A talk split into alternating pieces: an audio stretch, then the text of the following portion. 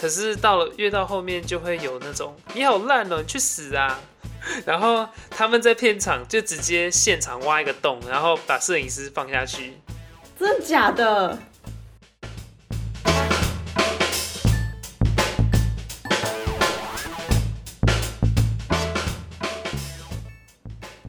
嗨，大家好，我是 Daniel，我回来当这里的常客了。今天要聊一点我们都喜欢的电影啊。所以你自己平常是一个很爱看电影的人吗？其实不尽然，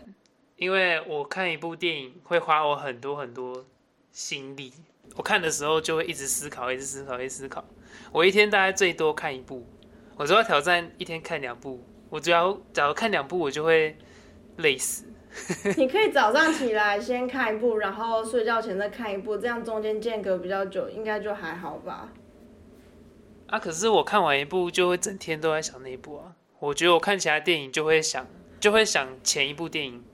在做什么。真的假的？我没有那个心力去处理两部电影，我是单核生物。哦好，很特别。其实我自己还蛮常看电影，就是就是如果我有一抓到空档的话，我就还蛮常看的。然后，其实我在以前就是看电影还蛮挑的，我都很喜欢看真人真事改编的电影，所以很多都是从有得过奥斯卡或者是有入围过的电影开始看。所以其实我看过很多的电影，很多电影都是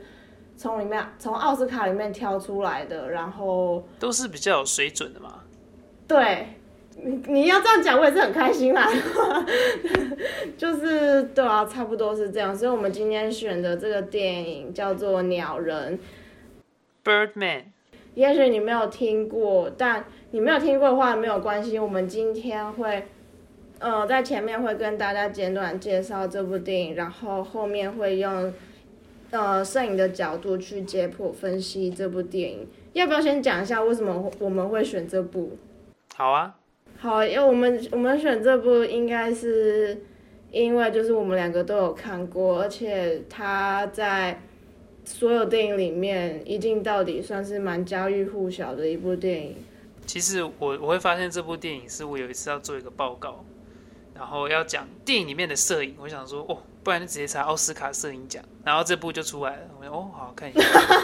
真的很直率哎，真的看了就。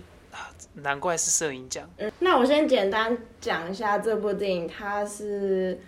一个在二零一四年拍的美国黑色喜剧电影，导演叫做 Alejandro，他是一位墨西哥人。那这部电影在二零一五年的奥斯卡有得到最佳影片、最佳导演跟最佳摄影。其实他得了很多奖，只是我挑了三个，其中比较最大、最大咖一点的奖项跟大家介绍。呃，电影里面的这位摄影师，他是连三年都得到奥斯卡的最佳摄影，这个是史无前例的。真的。对，然后，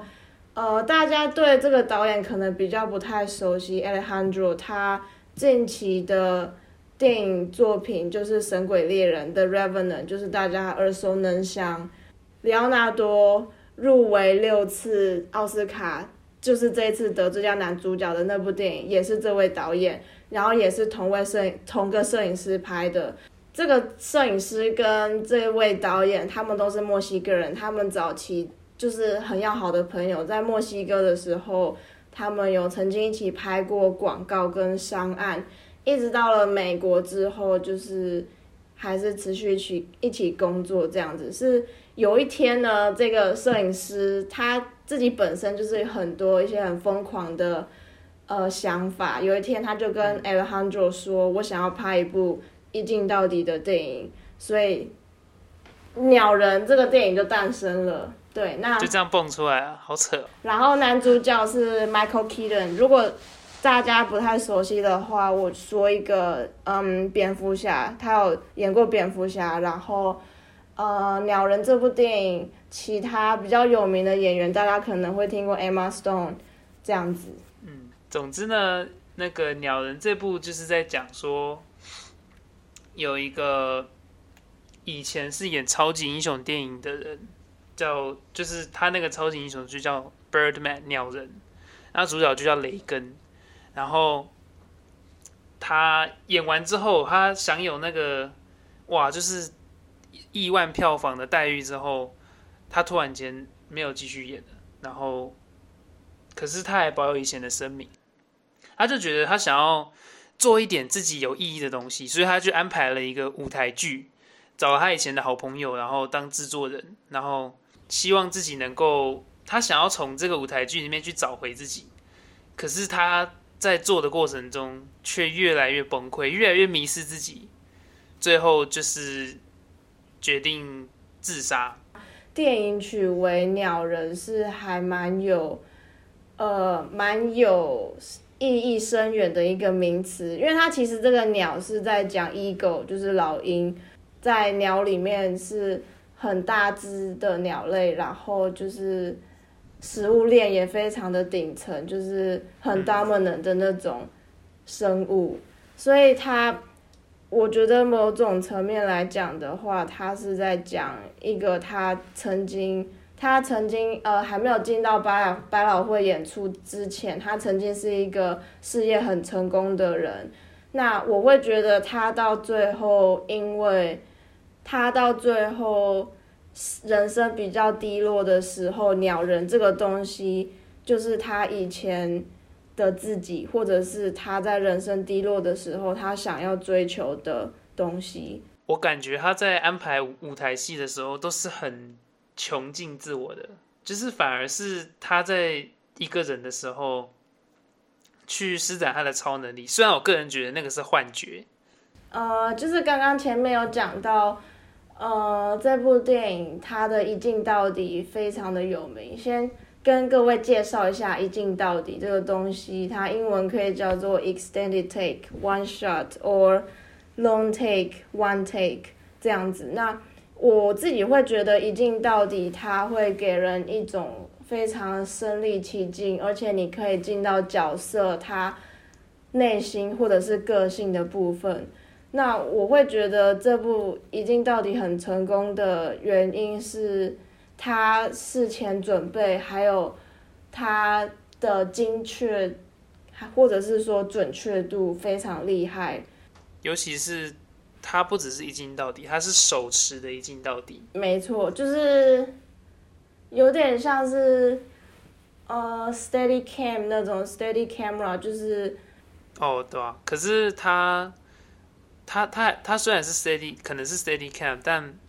呃，他也是保留。保留一点手持的温度吧，就是，呃，在电影里面，假如他从头到尾都是稳的的话，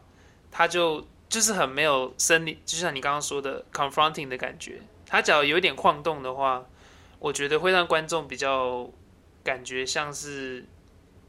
你就在那里的感觉。对，没错，这个让我想到，好像之前有一部电影，我忘记是哪一部了，我现在是真的完全想不起来。那那个时候。那一部电影的摄影师在拍的时候，导演就说：“你你这样子不行，你一定还要再更晃。”然后摄影师又更晃了之后，导演就说：“你这样真的不行，你等下拍的时候我就推你。”所以他也也也是因为导演这样子推那个摄影师，他的画面就更晃，让观众会觉得，就是你感觉就仿佛在当下的那个世界一样。他摄影还可以讲的一点是。呃，他几乎都是使用广角镜，对，广角镜它就会有更好的稳定效果，所以就算摄影师是背肩架或是直接手拿着，它也不会晃到没办法看。然后广角镜有个特性是，你假如哦，在在电影里面啊，你假如越靠近人，就是它它有办法，因为它它很广，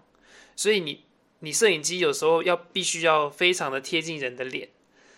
那这样给观众的感觉就是，呃，你好像真的用你的眼睛跟他在对看，就是他他对于一些比较有比较需要情感的戏的话，他会比较吃香。其实我觉得广角镜它，呃，有一个优点就是它可以完整的呈现演员他当下处在一个什么样的环环境，因为对，因为广角镜就是。你用光角去照一张照片，不管是你在摄影里面，或者是在电影里面，它某一个用意就是你要呈现 environment 的感觉出来，所以才会有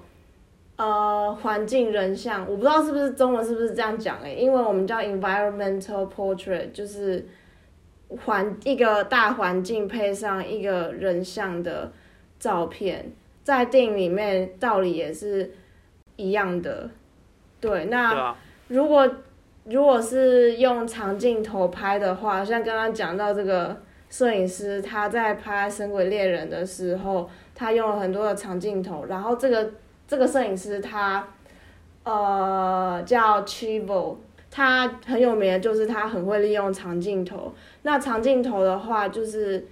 你焦距会比较长一点，意思讲白话的话，就是大概是你镜头的二分之一的长度到你呃单眼相机的长度，这个就是焦距。那如果说你长镜头越长的话，你拍出来的照片视线就会越窄。那这种窄的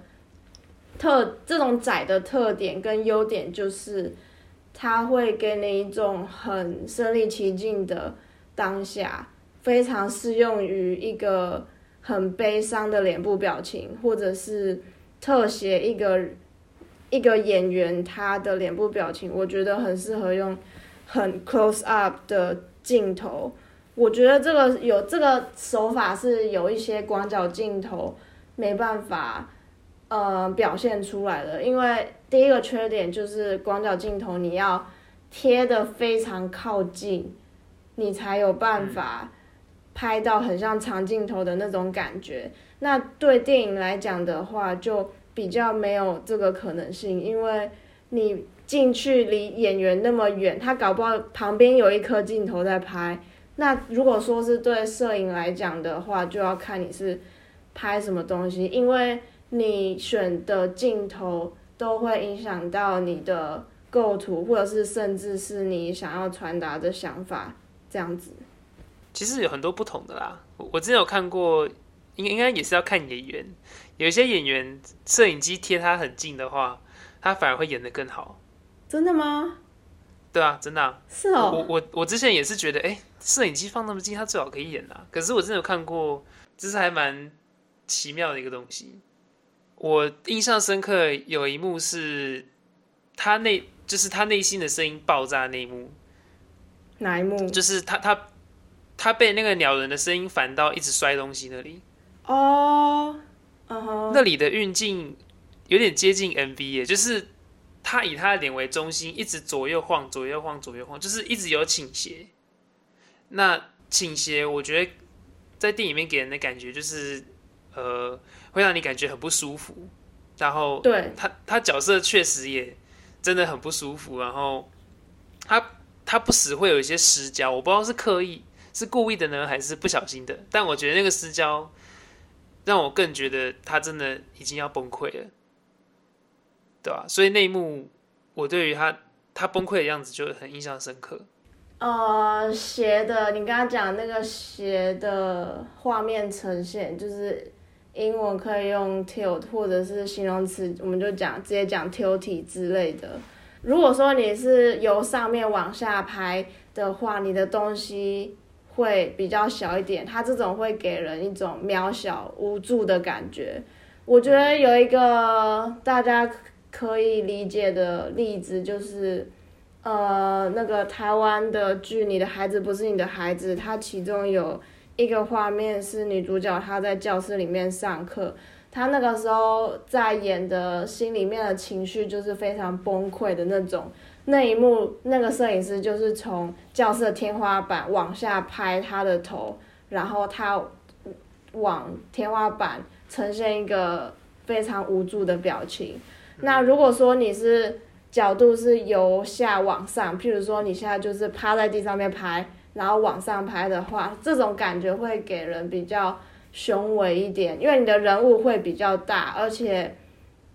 这个角度很特殊，就是一般人不会从下面往上拍啊。就像你现在，哦啊，就像你现在想象你站在巴黎铁塔正下方往上看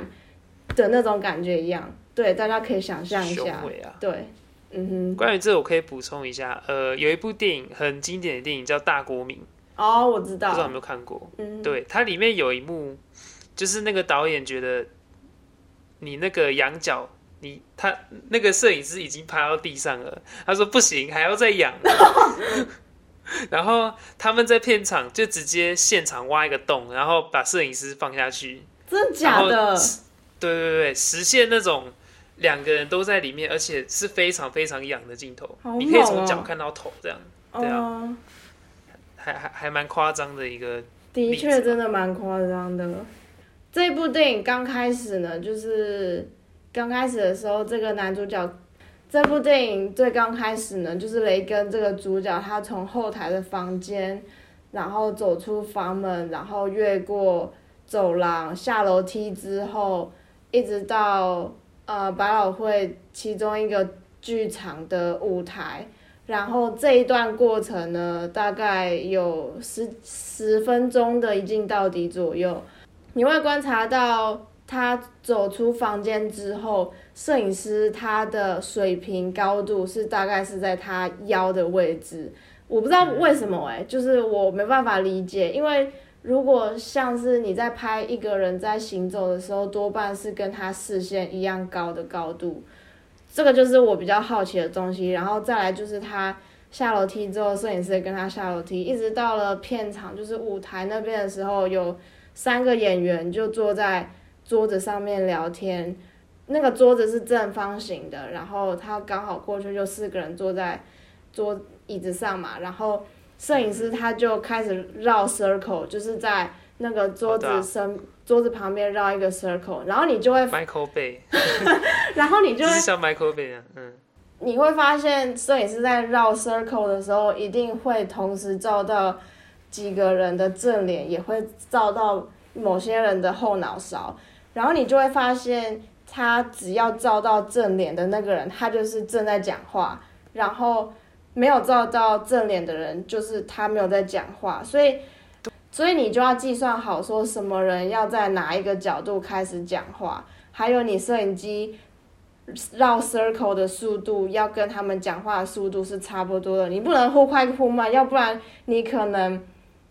你可能那个摄影机在两个人中间的时候，有一个人讲话比较快，他提前结束，然后你要慢慢拍的话，你后面可能就会乱掉。所以我觉得这个是一镜到底很困难的地方，就是每个人都要担任好他自己的角色，而且时间上跟动作上面的。精确度都要抓得很准，哇，这是你讲了我才发现的，真的吗？因为这样才才会合理啊，对啊，对啊，没错啊，我觉得这个很难呢。这个有点像就是，呃，讲一个最北蓝、最拔辣的，就是可能男主角或女主角要去找对方的时候，比如说现在很 urgent，就像超级，他就是立马要现在奔去现场的时候，他的心里面的想法就是很崩溃，但是又同时很心急的那种。这种时候呢，导演通常都会叫这个主角跑一段超级长的路，然后到一个非常大的十字路口。这个时候，他的摄影机就会转一圈的，对，就是要转一圈，然后你就会发现，然后因为他心里面很慌很慌张，他就会东张西望，所以你也会发现嗯。摄影师他绕到他的正脸的时候，没过几秒，他头又撇过去了，然后摄影师也会跟着他的头一起撇，他是有一个节奏在的。摄影师跟他要转反方向，对，没错，转方反方向，对对对，没错。我想讲一个，就是它整部电影看起来很像是完全一镜到底，快要两个小时的电影，但其实它是有很多一镜到底的长镜头剪接起来的。可是你在看电影的时候，你会觉得，诶，这一部电影这么长，感觉它是一镜到底一个多小时，可是事实上它是。它是它剪辑很厉害，它是用很无缝的结合手法，然后把一镜到底的这些视觉效果全部拼凑在一起。不知道是导演喜欢还是摄影师喜欢，还是哪他们两个都喜欢，他们很喜欢用耀光，耀光是什么？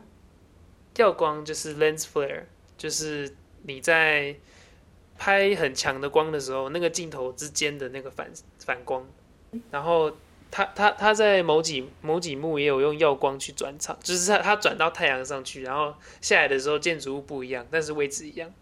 可是你会不会觉得还蛮舒服的？就是它转场转的让你觉得很舒服。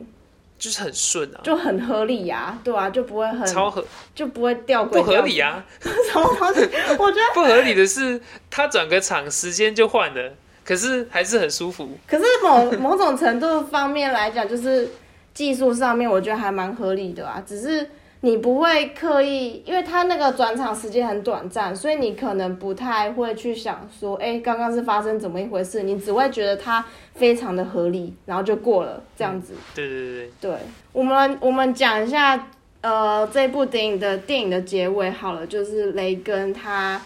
的即兴演出，那个时候他就是呃在舞台后台的时候，快要演出的时候，他去后打开后门去后面抽烟，然后他就把因为他他因为因为他看到他女儿跟那个，就是电影里面的麦克搞在一起。对，然后他就去抽烟了，然后是是是他自己把门关上吗？还是别人把门关上？就是他出去抽烟之后，他刚好身上穿一件穿一件长袍，对就是那种浴衣那种。对，然后那个门外面没有门把，然后门就不知道为什么就关起来。嗯哼，然后他就被困在外面了，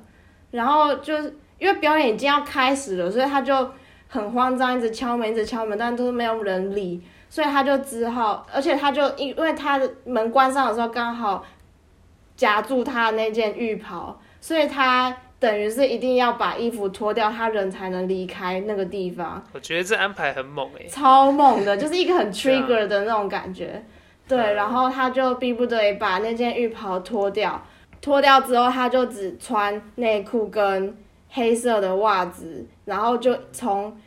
那个百老汇的舞台剧后门一路走到纽约的时代广场上面，然后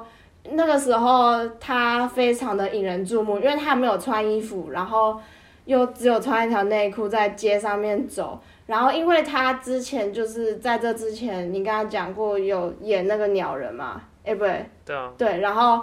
所以就非常引人注目，大家就说：“哎、是他是他！”然后就开始拍照什么之类的。然后他就走了一大圈之后，走到正门口，从百老汇的正门口进来之后，刚好那个时间点是他舞台剧要上场的那个基准点，所以他就非常完美、无缝接轨的开始演他的戏，就是从。呃，以观众的角度，以观众的角度来讲的话，是从后门进来，所以他一进来的时候就开始大叫啊，就开始演他的戏，所以那时候观众都被吓到。我觉得那一趴超厉害。他在穿过那个百那个时代广场的时候，有一点有一点隐喻的味道，怎么说？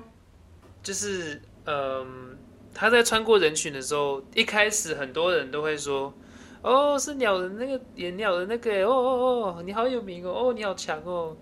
可是到了越到后面，就会有那种你好烂哦，你去死啊，那种那种呃那一种骂声，嗯哼，对，我就觉得他让我想到网络世界，因为主角那个雷根是几乎不参与网络世界的，所以他并不知道外面的人对他的想法是什么。嗯可是我觉得借由这一这一趟路过去，感觉就在讽刺整个网络世界，跟间接的去让观众知道他在外面的名声大概是什么样子。嗯哼，这是我自己的看法，对，我觉得还蛮贴切的。嗯对啊。然后他上去演最后一幕的时候，我觉得他他讲的台词是有点在对自己说话，觉得自己很差。然后他他其实做这整部舞台剧就是要哼，扳回。想要找对找回自己的价值，嗯哼但他最后就是他虽然得到了观众的掌声，可是他感觉也失去了自我，不然就是他借由自杀去找鸟人了，这样哼，嗯哼。对啊，我觉得这个跟电影刚开场的时候不是有几句话吗？我觉得还蛮呼应的，诶，就是他其中一句话有写说，to feel myself beloved on the earth，就是你感觉到你在这个世界上是被爱的，就是他某种程度就是像你刚刚讲到他结尾的时候，就是有点像在跟自己对话。然后后来他有入围奥斯卡最佳男主角的时候，Alan Show 就是大家可能会知道那个艾伦秀，就是那个 Alan Show 有邀他到他的节目去做访谈。那那个时候，呃，雷根就有说，我们刚刚讲的那一 part 就是他走后门，然后到纽约广场，然后再进来舞台那边，他大概拍了五六次左右。我觉得，我觉得次数算很少哎、我觉得还蛮强的哎、也对他们可能整部下来重重拍应该很多次哦。对，然后然后还有什么？我看一下，呃，哦，然后就是那个受访啊，他跟 Alan 的受访快要结束的时候，Alan，你知道，就是 Alan 是还蛮好笑的一个主持人嘛，对不对？啊，然后他就 他就跟他讲说，你既然都入围奥斯卡了，那我就今天就特别帮你准备了一套衣服，让你要去奥斯卡那个颁奖典礼的时候你可以穿的不是。内裤吧？对，就是，然后 然后然后 Alan 呢，他就从袋子里面拿出一个白色的内裤送给他，然后全场笑翻，然后过没几秒，他又拿出一个比较 fancy 的金色内裤给他，然后 然后雷根他就当场。把那个白色内裤外穿在身上，而且你要想象他那一天访谈，他全他穿全身的西装加皮鞋，然后我就觉得很好笑。他完全不怕，因为他也都已经在那么多人面前穿过了。他还有讲到一点，我觉得很好笑的是，就是大家都知道演员在开拍之前都要读剧本嘛，然后他就说他当初在读剧本的时候，就是 like OK OK 这边大概是怎么样 OK 这样子还蛮合情合理的，但是他完全没有想到他，他就说他完全没有料到他是要裸着上半身演那那个部分，他就说 What happened between the time I read this and now？意思就是说他在以前在读剧本的时候，完全没有想到他当初可以这样会这样子拍，然后就是这个是他很惊讶或者是出乎意料的地方。这应该是那个导演特地写的吧？我也觉得他在演的时候就有那个意意外羞耻的感觉。对对对对对，然后 Alejandro 他其实我觉得他人本来就还蛮幽默的哎，就是我有看，我有上去 YouTube 看他上他的奥斯卡上去讲的那个得奖感言之类的。虽然他他的幽默感就是美式幽默，我有点觉得有点难笑，可是就是有点不是很非常的懂在他在讲什么，但是我觉得他本来人就是还蛮幽默的，对，然后差不多是这个样子。我之前看他的照片，很像，长得有点像黄明志，会吗也？不是长得，就是他的那个风格的给我的感觉。因为那时候看到他是戴黄色墨镜，他有讲一句话哦，他上台的时候有讲一句话，就是 Our work only will be judged as time as always by time，就是他就是在讲说我们这些电影人做的作品，就是会被时间来做证明吧，就是证明我们做的这些东西是很有意义，是我们这一群人是很有热血的。其实我会觉得说他。会让你去想到说，因为雷根他自己的背景就是有点像是过气的演员那种感觉，就是会让你觉得说人生蛮难免会有起起落落，但是你会觉得说你以前那些不好的东西才会让现在的你觉得比较珍惜你现在拥有的东西，就是像是你。你现在很有钱的话，你就可能比较不会那么珍惜。但是如果说你有很穷过，但你也有很有钱过，你就会懂得比较珍惜你现在的资产，这种道理吧。人生起起落落嘛。其实我觉得那个那个谁啊，雷根，我觉得雷根他的境遇有点跟我像，呃，他的境遇跟我蛮像的。虽然我没有到他那么红，也没有到他那么失败，可是，呃，我就很常觉得我做哪一件事情，比如说我今天一定要做出一张很棒的照片，给他很有意义的照片，或是我一定要有很强的能力，那我就会整天在钻研这些东西上面。我其我其实打从心底会有个恐惧，说我如果达不到，会发生什么事？那雷根在这个恐惧当中的时候，其实他的女儿跟他的前妻都被他忽略了。他比较没没有办法有心思照顾他女儿。他看到他就只是想说你你是不是又在吸毒？他看到前妻就是一直去讲往事，他根本就没有在听他前妻在讲什么。嗯，他就只是一直在梦想着我要成为那个大家心中的那个大家心中的偶像。嗯哼，那我就觉得其实跟我蛮像的。有时候我有时候就是会这样迷失，嗯哼，然后会一直去钻研，一直去钻研。但是真正应该珍惜的东西，真正你在人生起起落落会陪伴你的东西，像家人、像朋友，其实有时候我们在努力的背后，还是要去关注一下。那如果说大家有特别喜欢哪部电影，或者是希望我们可以分析介绍的话，可以留言跟我们说，因为我们有考虑，就是以后可以，嗯，不定时一集来一集挑一部电影来跟大家做介绍分析。所以，如果你有推荐或者是任何建议的话，都可以跟我们说哦。我们就下一集见了，拜拜。好诶，拜拜。哦耶！哦耶。